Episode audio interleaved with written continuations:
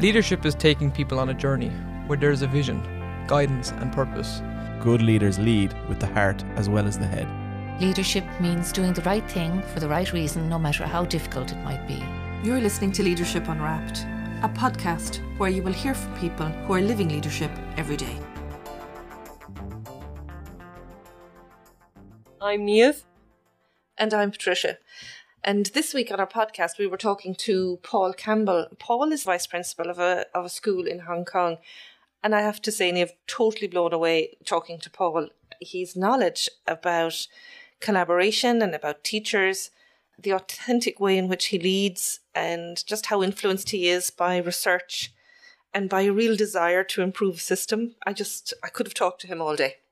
Yeah, yeah, he he's amazing. I I first met him online um, at a conference, and I've had the pleasure of meeting him um, a couple of times this year as well. And he he never fails to teach me something new when I'm speaking to him. So um, I hope you all you all find the same. I'm sure you will. I'm sure you're going to get lots from the conversation, and yeah, I hope you enjoy it.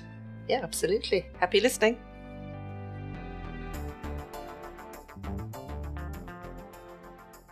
We're delighted to be joined this morning by Dr. Paul Campbell. Paul is Vice Principal at an international school in Hong Kong, where he's responsibility for learning, teaching, assessment, child protection and safeguarding, and professional learning. Paul is also a Scholar Practitioner Fellow at the Asia Pacific Centre for Leadership and Change, hosted at the Education University of Hong Kong. Paul is part of and leads a number of research and practice networks. So, Paul, that's a, it's an impressive introduction to be giving you, isn't it?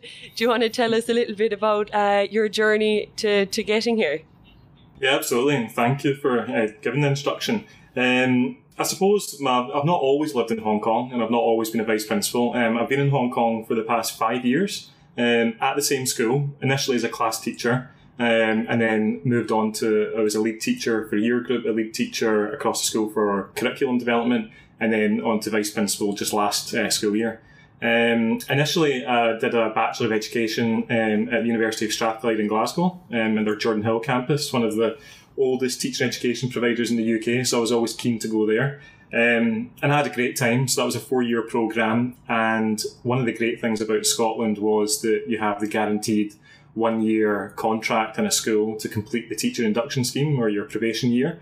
Um, so I was allocated to a local authority that's just down between um, Glasgow and Edinburgh and taught a great class of primary three. So they were six and seven years old. Um, but after, I thought there was a lot of experiences I had on the BEd programme um, that got me interested in, I suppose, education internationally, not necessarily international education, um, but education, in other systems and contexts. And I thought, well, while I have the freedom, the flexibility, why don't I go and try out these different systems. So I thought I'll do my one year um, in the teacher induction scheme in Scotland, and then I'll see what possibilities there are elsewhere. And there was two opportunities come up. One was in Australia, and one was in Barcelona. And so I went to Australia initially, um, which was great. And it was a three to eighteen private independent school just outside Melbourne. Um, and I worked as a specialist literacy teacher and then decided actually that I didn't want to specialise so early in my teaching career as a generalist primary teacher. So decided actually to then take the job in Barcelona the following year. And I was there for three years in Barcelona, which was a partly government funded, partly private school. Um, it was English medium. And that was a great experience. And I was a class teacher and it was the year before primary one. So there were three and four year olds. And also then in grade two, which was similar to primary three, so six and seven. And I was head of maths throughout my time there and then came to Hong Kong so that's kind of the slow journey throughout that. But in the meantime, I also completed a Master of Education looking at um, teacher agency and education policy development in Scotland. Um, I did that at uh, Strathclyde as well. And then did my doctorate at the University of Glasgow, which I just completed in December 2021. So it's um, trying to cram along. on the side. those little things on the side that just kind of yeah. kept going. yeah. It's like having a lot of full time jobs. And what was the doctorate on? Yeah, so my doctorate looked at collaboration um, for educational change. Oh, so it was looking at how collaboration is used as a political tool, really, um, to I suppose, to initiate, but also to lead change and how it became a linchpin within systems, but without us actually having a sophisticated enough understanding of the complexity of it. So it was mainly a critical policy analysis with some interviews with primary school head teachers in Scotland to understand what the lived reality looked like. Okay, so when you say that it's a political tool, what do you mean? Well, I suppose what was kind of emerging was that collaboration was featuring in how we constitute what it means to be a professional, what constitutes effective professional practice across the public sector. Um, and I'm talking kind of broadly um, globally with a focus on the UK, but actually seeing it across systems, particularly from the turn of the century. Um, but being used as a political tool as well in terms of actually not just as a tool to rationalise change and policy agendas, but actually to ensure that actors within systems are conforming to particular agendas or approaches within those agendas rather than collaboration being a tool um, to help us understand better the communities these policy agendas are supposed to support um, or to try and understand the problems that communities are facing better through different forms of collaboration. Yeah, I think it's really interesting um, the OECD report, I think in 1991, but my year could be wrong, talked about Irish teachers having legendary autonomy, and, and, and this was a bad thing in, in terms of how they were phrasing this. And this led to an influence in policy around pushing collaboration as well, very strongly for us in Ireland. But um, one of the things that I'm curious about is the assumption that we all have to collaborate and that we all collaborate well. And um, Mhm. the longer I'm, I'm, I'm doing what I do, the less convinced of that I am. So I'm just wondering what your thoughts might be on that one. That's, I mean, I think you sum up perfectly, and that's the that was the rationale behind focusing on collaboration because I think the the my interest is particularly around, I guess, leadership and governance at different levels within systems. But I ended up focusing particularly on collaboration because of how much I found it a challenge as a professional in schools and all the context I worked in. That was the common theme. And it got to a stage where when I moved to a different system, different curriculum framework, different policy context, I was actually printing and bringing some of the key policy texts to meetings that I was going to, having highlighted them beforehand to make sure that I was using the correct vocabulary within that system. And then I realised, why is it taking me learning vocabulary markers to be able to collaborate effectively or to be able to get my point across? That's not collaboration. Um, and I think more generally, it was also then this realization that we were advocating, not just advocating for collaboration, but actually situating it in, as a linchpin to any successful change. And I don't think linchpin's even a word. Without actually paying sufficient attention to well, what does it actually mean to collaborate, or what are we talking about when we use collaboration in the policy space, and how do or how does the fact that in Scotland, for example, they had the OECD report in 2015, which really emphasised collaboration, which was also unsurprising given some of the authors who had a big emphasis on collaborative professionalism and collaboration more broadly. Um, and that's not necessarily a bad thing at all. But what was interesting was the first thing to shift was the governance arrangements within the system that was supposedly being shifted or changed to enable different forms of collaboration to happen. But what the head teachers that um, participated massively then reported back was actually that it limited the forms of collaboration that were possible because the power to initiate it ended up resting with fewer people as a result of those changes. Yeah, it was less organic, I think, and this what I call contrived collaboration. This this this bit where we where we try and manufacture it. Um, it's complex because people are complex and people's people's agendas are complex, but also their visions around their work. And I don't think that you can force people into thinking in the same way. As a matter of fact, my biggest concern is the trend towards groupthink and trying to push us into thinking the same way. Because I still believe that it's in that dissent and that, that healthy conflict that new growth and new ideas come. So it's a complex space. Um, I'm a little bit worried about the sort of the um, a contextual way that we think about it in policy, and then try and implement it if that makes if that makes any sense to you. No, and I think that's and that's the I think that should continue to be everybody's key concern is the fact that when we are talking about collaboration, I like that idea in an a contextual way because this is the thing: people are complex, and if we are trying to simultaneously respect the professionalism, the capital, the ideas, the expertise that every single professional brings to the table, when we look at collaboration in too binary a way, it actually, well, pretends to do the hard work for us in terms of, well, this enables people with different ideas or break down barriers or whatever to be able to come together. But actually, it means that hard work of trying to understand, well, what does everybody bring to the table, including their understanding of not just the purpose, but the definition of collaboration and why they're doing it for a particular reason, who's initiated it and why. If that hard work isn't done, then I don't ever believe that we can reach genuine collaboration. Yeah. I also feel my own research looks at bullying, incivility, where relationships break down, school culture, all that area. But when people are forced into spaces to work in places that they don't wish to do, where their agency is reduced around their work, they become unwell actually. They become more stressed Mhm. when their Mhm. capacity to make choices and to initiate and to to generate and be creative themselves is is hampered and they're in this space. Uh, we find people get really isolated. The opposite is the outcome of what actually is initially trying to be Yeah. achieved. Is Mhm. certainly what we're finding in our research. Absolutely.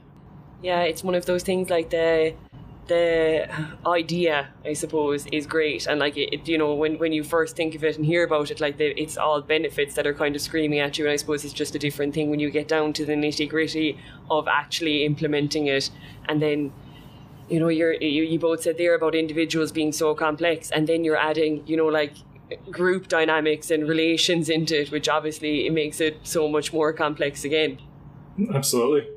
And I think that's and that's what I found interesting because at the end of the thesis, I was very conscious that I didn't want to get to a stage where I'm developing a definition of collaboration because I also don't think that's possible. But what I wanted to try and develop was a and what kind of, it was basically what had emerged from the data itself was a framework for understanding collaboration and uh, basically come up with these three different areas. We're looking at the forms of collaboration, the drivers behind it, and the influences on it. But what was interesting when we're looking at how we understand the forms of collaboration, what was what became really clear from what the um, head teacher participants had shared was the fact that it's very frequently used as either an organizational tool or with a focus on learning. But when the boundaries become blurred, it actually detracts from both. So it's this idea that collaboration is just a given because you've got three teachers teaching the same age group. And then also it's just a given because actually if we've got a school improvement priority looking at how we raise reading attainment, then we're going to use these teams to help us understand how we go about that. But actually when the time is taken up with collaboration that's been initiated out with that team, then as you say, it prevents then this kind of more organic forms of collaboration emerging based on what can often be a much more nuanced and sophisticated understanding of the nature of the challenges these individual teachers or school leaders or communities are actually facing and what collaboration could offer them in actually addressing some of these challenges or understanding them better. Do you think this is something that teachers and school leaders are interested in looking at and talking about? Did you find that in your research? Was there an appetite for it? Well, what was interesting was that each of the head teachers who spoke to that participated in the study initially were just wanting to give the right answer. So a lot of the transcripts, which I included in the thesis as well, um, had a few of them actually saying, I'm not sure if this is right, or I'm not sure if I should give a bit more detail to this, or I'm not actually sure if this is what um, I want to say, but this is what I mean. But then what was interesting was that halfway through with one of the participants, this participant actually said to me, Oh, actually, now that we've been talking about this, I'm not even sure this is collaboration. This is just people sitting in a room together. And I thought, right, this is fascinating to see the kind of Yeah. sense making process that the participants were going through. Just through responding to the questions, which were things like, um, what's your definition of collaboration? Where does your definition come from? What forms of collaboration do you engage in on a day to day basis? What was interesting was that when they were responding to the question after trying to define it, that's when they were starting to question actually, hold on, this might not be collaboration. But also, I decided that I didn't want to just use the standard format of just they have questions to respond to in a semi structured interview. So I actually used vignettes as well and had some examples of collaboration at national, regional, local, and school level for them to read and then respond to. And that's what was fascinating because there was the, I mean, and I used them for a variety of reasons, thinking, right, the questions are more likely to give me some standard responses using kind of what's the most close frame of reference they had, whereas I thought the vignettes might help kind of enable them to kind of make a connection to something they've experienced, maybe give some more, um, I don't know, I suppose not necessarily more considered, but more complex responses mm-hmm. when they're having to just respond to the scenario. And what was interesting was that they did they made connections a lot to not just the example that was given in the vignette, but they were connecting a lot to some of the um, collaboration they'd engaged in that was connected to it, but also that then connected back to what had emerged from the, my earlier policy analysis. So the shifting governance, the new regional improvement collaboratives. And I still remember one of the participants saying that they call it collaboration, but we're coming together, we're sitting in the same room. I share what I'm doing at my school, then said teacher shares what they're doing at their school, and then we leave at the end of the day. So I realise now that that's not collaboration. That's us coming into a room and sharing together. And some of the participants then would go on and they would kind of the sense making process was them, I think, coming to an even greater realization of the complexity of collaboration because then they would say things like, well, I realize that's part of it, or part of us collaborating together is sharing. But it's about then they would identify that that was possible when they're working with different agencies within the community. They actually had a joint focus, they had connected domains of expertise, they had a shared understanding what the nature of the problem was and what they were trying to achieve. So collaboration was much more, um, I suppose you could say, natural or easier to emerge and sustain. But when it was relying on these mm-hmm. different or new forms of governance, then actually what was happening was the collaboration that was coming from it. That's when they were starting to question, well, is that actually collaboration or is that us sitting in the same room?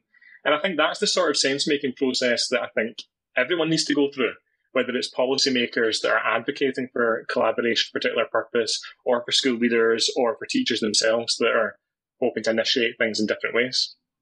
I think that's the most amazing thing about research is that we underestimate the catalytic nature of it, that it can actually really move people into deeper thinking or uh, simply by just engaging in an interview or, or engaging in some mm-hmm. questions around it. So, and I certainly have found that myself when when you bring people into focus groups for example and one person is talking about an experience and the other might be saying oh god that's actually that's i never put words on this this is what's happening for us and goes back and and looks at that so um, there's a piece in research in the profession that this brings that we underestimate it's not just about me being a teacher researching my own yeah. practice but it's actually about mm-hmm. engaging with other people's research so that i'm changing my thinking or i have catalysts going on to to move me in other directions. So that that's pretty amazing outcome of your research.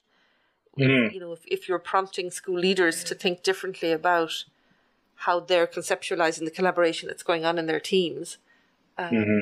it might help support more organic growth yeah, of that I type of collaboration. I would hope. Yeah. Yeah. Yeah. Yeah.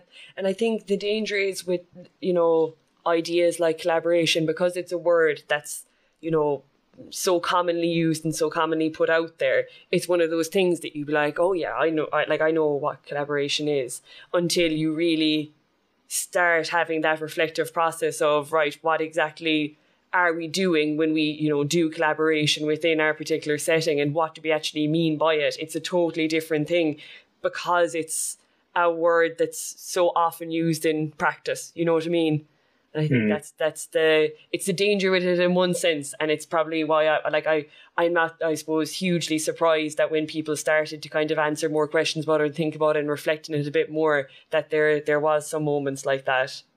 Absolutely, and I think that's I always found the work early on interesting. I mean, lots of um, researchers have looked at this, whether it's Alma Harris or Linda Evans, etc. Uh, conceptual confusion and I think this was one of the key things. And I think Linda Evans' work was actually um, really helpful for me. She has a book, um, Reflective Practice and Educational Research, and she has a whole section about the importance of clarity of concepts. And that was huge. Just something about that struck me about how important that was across the system, not just in the research, but in the research as well.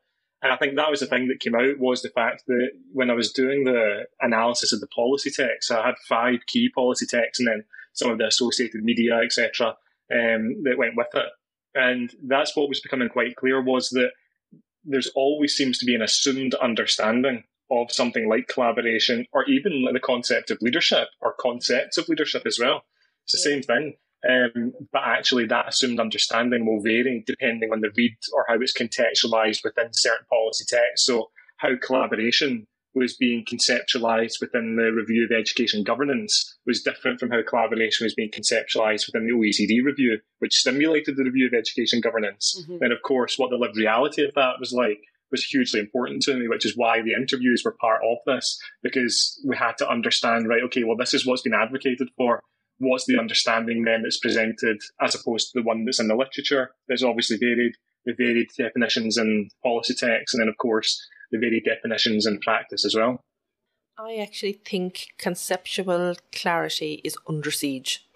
I really do, because and you've talked about it in relation to leadership. So I think there's just a move at the moment where concepts, everything becomes the concept. So, for example, leadership is everything to do with leadership. So, if I'm doing anything, I'm in leadership. And I don't agree with that. I think we need mm. clear conceptual mm. clarity around these kind of things. And my thinking is shaped by my work on bullying for because because if people fall out with each other, we say that's bullying. It's not, that's just conflict. But when mm-hmm. we dilute the term and we say everything is that, we lose the essence of what we're trying to achieve. So the same is happening at the moment with leadership. When I look at the way people are writing about leadership and people are talking about leadership, and that's not to be overly traditional about how we're looking at, at concepts. But if we want to move things forward, we need to be very clear about what is the concept that we're talking about. And I'm mm-hmm. not so stuck on definitions, but I'm certainly clear about parameters around the work that we do. Collaboration would be another one that would be exposed to this because we all think we know what it is and to some degree we do. We all have experience of it, mm-hmm. but mm-hmm. Um, but we're not unpacking our assumptions about it. And it's when you unpack the assumptions that you see yeah. the differences in the understanding. Like, oh, when we come into the room and we're sharing, we're coming into the room and we're sharing. We're not collaborating as such. We're yeah. we're, we're information sharing. That's a different mm-hmm. concept. So I'm a bit concerned about that. And, and I think that it's a valid concern because I think for me, the, I wouldn't say there's many answers that came from a thesis, but one of the answers for me in practice was that like this reinforces the point that we need to stop just saying right this is collaboration or collaboration is important. It kind of I don't know, I felt validated in the fact that this is what I felt, this is what I was thinking, but then it was the nuance and the kind of, right, okay, the clarity that came from doing this significant piece of research that came from that, that then illuminated these points. But I think what I found interesting, what I would like to do next, particularly with a focus on the concept of empowerment, which seems to be emerging a lot across different systems, which infuriate, not infuriate, well, no, it does infuriate me actually. Um, the lack of clarity around it infuriates me. is there's a lot of there's a lot of interesting work on, for example, concept analysis being done in the health and other social sciences as well, in the health field and other social sciences. And I think there's some really interesting work that could be done there. I think it needs to go beyond just analysis of the discourse, but an analysis of the concepts and what constitutes these concepts that are being used and how they're mobilized. But actually, how reaching a more sophisticated understanding of them could help us better understand the forms that these things take and how we research it, how we practice it, how we plan for it through policy. Um, there's a, a, lot of possibility, I think.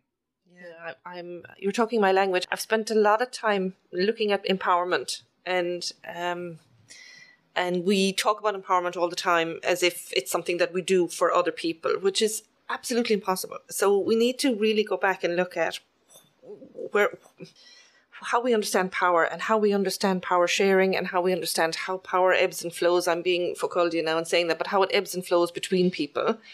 Um, so that we understand that it's not just, you know, A has power over B and B has power over A. So suddenly mm-hmm. the whole concept mm-hmm. of empowerment becomes something different.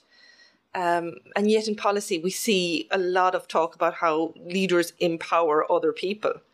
And actually, leaders don't empower anyone. Leaders create the conditions for people to take on empowerment. This is just my yeah. rant now. But th- these kind of assumptions are really important if we want to be able to have outcomes in the work that we want to do around empowerment and agency. It's getting a bit excited there about the whole concept of power. I'll stop now.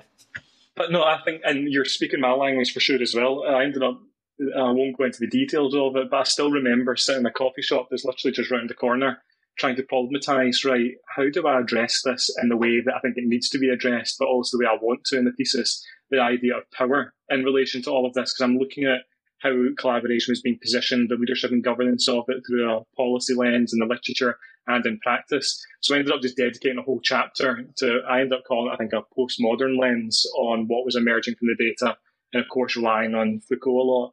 But I think that's what the key thing for me was that it was about trying to illuminate and understand and emphasize the complex ecological factors that sit around leadership, collaboration, governance, empowerment. The same as this with agency. And I was influenced a lot by the work. Was Mark Priestley and Sarah Robinson and Gert the, their ecological framework of agency. And I thought, actually, this is interesting if we're going to take some of these ideas um, and apply this to collaboration, but also just to help us understand better the emergence of collaboration, the exercise or experience of different forms of leadership, of empowerment, etc.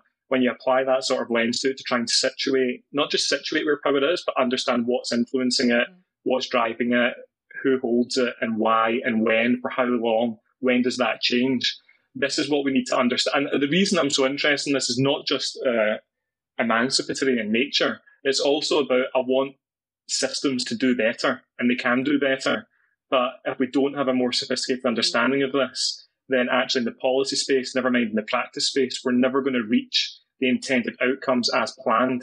Patricia, the point that you made as well about it doesn't necessarily mean like by us advocating for kind of clearer understandings of these concepts, it doesn't mean that it necessarily has to be that traditional look and it has to be a real tight definition. Like as you said, Paul, even about collaboration, you, know, it's it's impossible to have a tight definition of, of something like that. But I think it is important to have, you know, whether it's general van- values, uh, g- general parameters, principles, like any, anything like that that you want to put in it. I think that's what's important because by people having different understandings of things, whether it's policy, whether it's practice, whether it's even, you know, the three of us trying to collaborate together and we have different understandings of it, that's where I think it, it can cause conflict. So you might say, right, if you still have the same general idea of it, it's fine. But like by disagreeing over kind of simple things under this concept that you think you're enacting, I think that's when it, people can start to disagree. It, it's not as effective, and conflict can kind of occur then.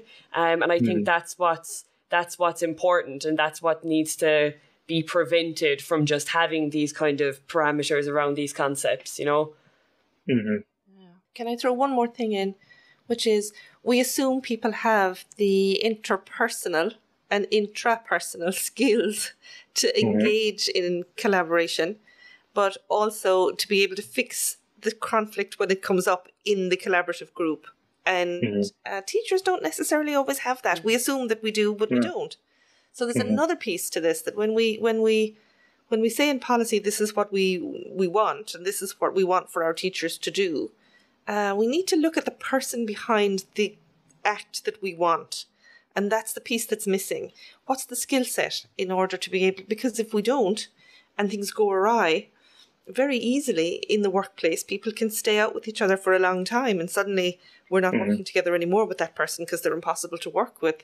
When maybe yeah. it could be a small thing that had somebody the skill to row in and fix it um, mm-hmm. would have been dealt with in two seconds flat. Mm-hmm. So there are pieces that this is a layer to it for me. Yeah.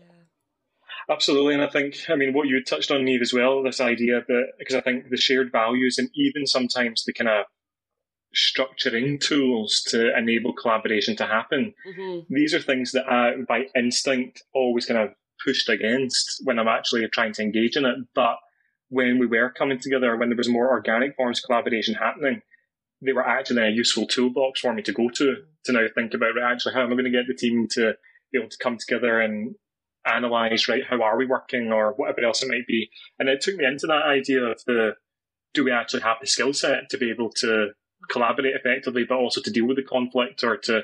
And so there's a lot. I mean, and that's the one thing I've enjoyed about this foundation of schools that I've been uh, working in for the past five years is that there had been quite a significant emphasis on the social and emotional dimension to collaboration mm. and how we enable it to happen, how we sustain it through the regular collaborative self-evaluation or reflection on how we're working together as a team when we're actually just part of a team because we're in the same year group or same school or whatever. And th- there was a lot of strengths in that. But I think where the challenge then always lay was the fact that when you've got too much mandated time for collaboration, the form that it takes becomes actually really limited because you've only got, I mean, the context I'm in now is excellent amount of time that teachers have to be able to plan within the school day, to collaborate with each other, to prepare things, whatever it might be. But because of the parameters on where that collaboration can happen, who's available at that time, um, then actually there's a lot of parameters set on what the focus of it can actually be. So I remember as a new leader coming in and trying to have more of a professional learning focus on this time, but getting some pushback saying, look, this is all really nice, but we need to plan this, or we need to plan this unit, or we need to moderate these assessments, which are all purposeful focuses for collaboration. Um, but what I found useful, both in my research and practice, was Amanda Datnow's work from, um, I think she's at San Diego. Um, and her book, Professional Collaboration with Purpose, was excellent. But what I loved more was I remember hearing her first at ICSEI 2018 in Stavanger, I think, or no, 2019 in Stavanger, and she gave a keynote. And what I just couldn't get over was her relationship with the schools that she was researching. And the fact that she spent a lot of time, and the focus obviously was collaboration, but she would spend sometimes three or four days of the week, um, even outside the parameters of the research project, and actually be in working with um, the school, but also sometimes just observing, just observing the team meetings or the different forms collaboration was taking. So the kind of nuances that she was picking up, then some of the work that then came after that, that she's done on the emotional dimension of collaboration, has been hugely impactful for me because you kind of, in one way, it's helped a lot with kind of making sense of some of the data and also just my broader research. But at the same time, it's helping me just as an individual, as a professional, thinking, right, I find this really taxing or I find this really difficult, or there's certain groups that I'm going to collaborate with and I'm dreading every Tuesday at three o'clock when I have to go in and work with this group and helping me understand why that was and what to be able to do with that, not through recipes or protocols, but using research as a framework for understanding these problems or these complexities, which was really important. Yeah, it's really helpful, I think. Really helpful. Yeah. And I think, Paul, you're in such a like you're in such a brilliant position to be doing you know this work and like it's like i love speaking to you and i think it's a lot of a lot of what I get from you is all of the perspectives you see things from. Do you know, which I think is an incredible thing to be able to do. And I imagine it also lends very well into the fact that, you know, you're you're a vice principal working in a school, you've worked in several different contexts and you have the research part and you're part of so many, you know, research and practice networks and stuff as well. And I think, you know, it, you're your work in each of those areas, I imagine, give you a very well rounded view of things. And I, I imagine that they feed into one another very well. Um, and taking a kind of a slightly different direction, I guess that must be so challenging, though. You know, I can't imagine how busy you are. Um, so, do you want to tell us a little bit about like how how you find working in these different areas kind of benefit each other and how you manage, I suppose, doing all of that? Yeah, um, I wish I could answer it. Uh, my bog standard interview response is always, "Oh, I'm very used to uh, managing multiple and complex work streams," um, which basically is a non-answer. Um, no, I think that they're all very complementary in the sense that I'm very keen on. I just I, I, want to understand the systems that we're a part of, and I think that there's so much that we can learn so much opportunity that we have through various networks, whether it's the International Professional Development Association or BELMAS or ICSEI or whatever, where you've got these unique spaces where people are coming together with the shared purpose of sharing, of learning. Um, and I think that there's a huge amount that I've gained from that. And even I suppose the the doing the research and doing postgraduate research and then obviously a doctorate as well has kind of, I think, forced me into learning particular skills, whether it is actually just workload management, time management, etc., which then lets me do other things. And I think what I realized as well was that the connections you make between them then lead you to different possibilities and opportunities. And one of them recently I was thinking about was the fact that it was both my research, but also being in Hong Kong and realizing that actually there's important work that's happening outside the foundation, and the public system in Hong Kong is complex and varied as well. But I was able to kind of just start connecting the dots and did some work recently on looking at the leadership of different forms of professional learning in the Hong Kong public system and how professional learning and teacher education more broadly is understood as a career long professional trajectory.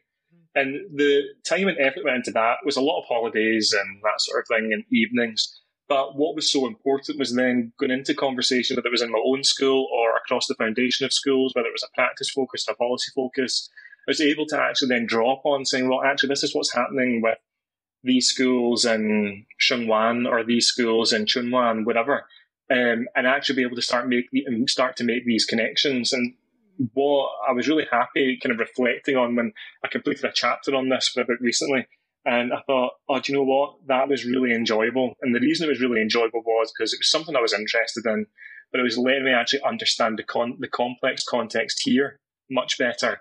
But then also I was able to use it in my professional day to day practice as well. And I think that's where I think that's what sustains the sometimes difficult and um, complex times or the huge amount of time you end up having to spend on these things because you do then realize actually I'm learning something really interesting here and I'm going to be able to do something really interesting with this. So there's no magic or straightforward answer to it, I guess, but I just enjoy it. One of the things we do is we ask kind of rapid fire questions at the end of as we come towards the end of our podcast. So um, sure.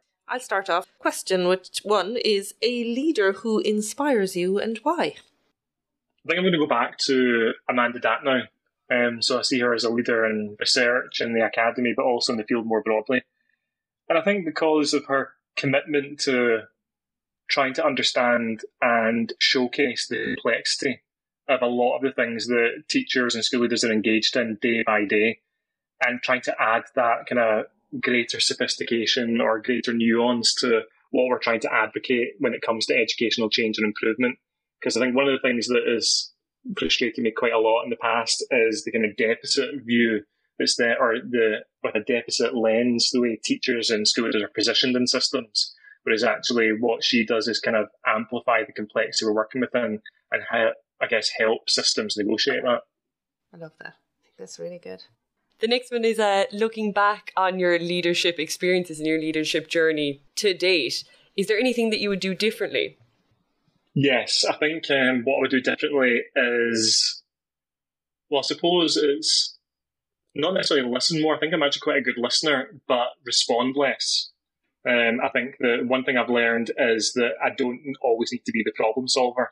And also, I'm not always the best problem solver if it's in the moment when someone's sharing something. Or I think the best solutions and the best way of coming up with the solutions is actually after you've spent the time listening, but then actually dwell on and reflect on a little bit more before you then are the one offering something. I think so. It's more about, I guess, responding less in the moment and actually taking my time.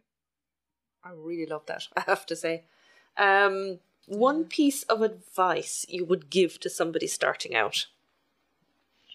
I think that people talk about it a lot, but I think ultimately, when you are starting out, I think in any form of leadership is about always coming back to why, why are you doing it and who is it for? And I think that because and the reason I say that is because kids spot that a mile off. I think that every day, I notice every single day when I'm standing at the school gate, welcome, we've got 900 students in my school, when they come in, trying to remember all their names, but also make sure everyone gets a greeting. They can tell just through those minor decisions as well as the bigger ones about, right, well, what is your purpose or role within this community and why are you doing it? If it's something that's completely orientated on the self and about career advancement and thinking it's the right thing to do this or to move on to that, things are never going to work. Whereas actually, if you're constantly kind of orientated towards, and for me, it's always been about right, I want to make sure that everyone has the opportunity to develop a sense of self, an understanding of their identity, the communities they're a part of, and understand based on that, how can I take action in different ways to better these communities? And I think that without being able to have that to constantly come back to, you don't have an anchor in terms of your decision making, your interactions, and people pick up on that very, very quickly. And I think that if you go into leadership without that kind of grounding, it's going to take a lot longer to achieve any sort of success from what you're offering to the community that you're leading. There's a real authenticity in what you're saying yeah. that I quite mm. like. You know, yeah, very much so. Paul, as always, I love speaking to you. As I say, I, I think I always I always get so much from listening to you. I really do, and I, I, I think you just you're you're so thoughtful in how you how you speak um, and I think that, you know, even the, your answer to the last question there, I think it, it just comes across so strongly, you know. So thank you so much for joining us. Well, thank you so much. That's so kind of you to say as well. And I'm just really grateful for the opportunity to chat with you. And I've learned loads as well, which is great. So thank you so much. It's my first time meeting you, but I, I I'd like to continue the conversation. So um, Me too. Just yeah, it's been great. Really appreciate it. Thank you No, so likewise. much. Thanks, Paul. I hope we can connect again.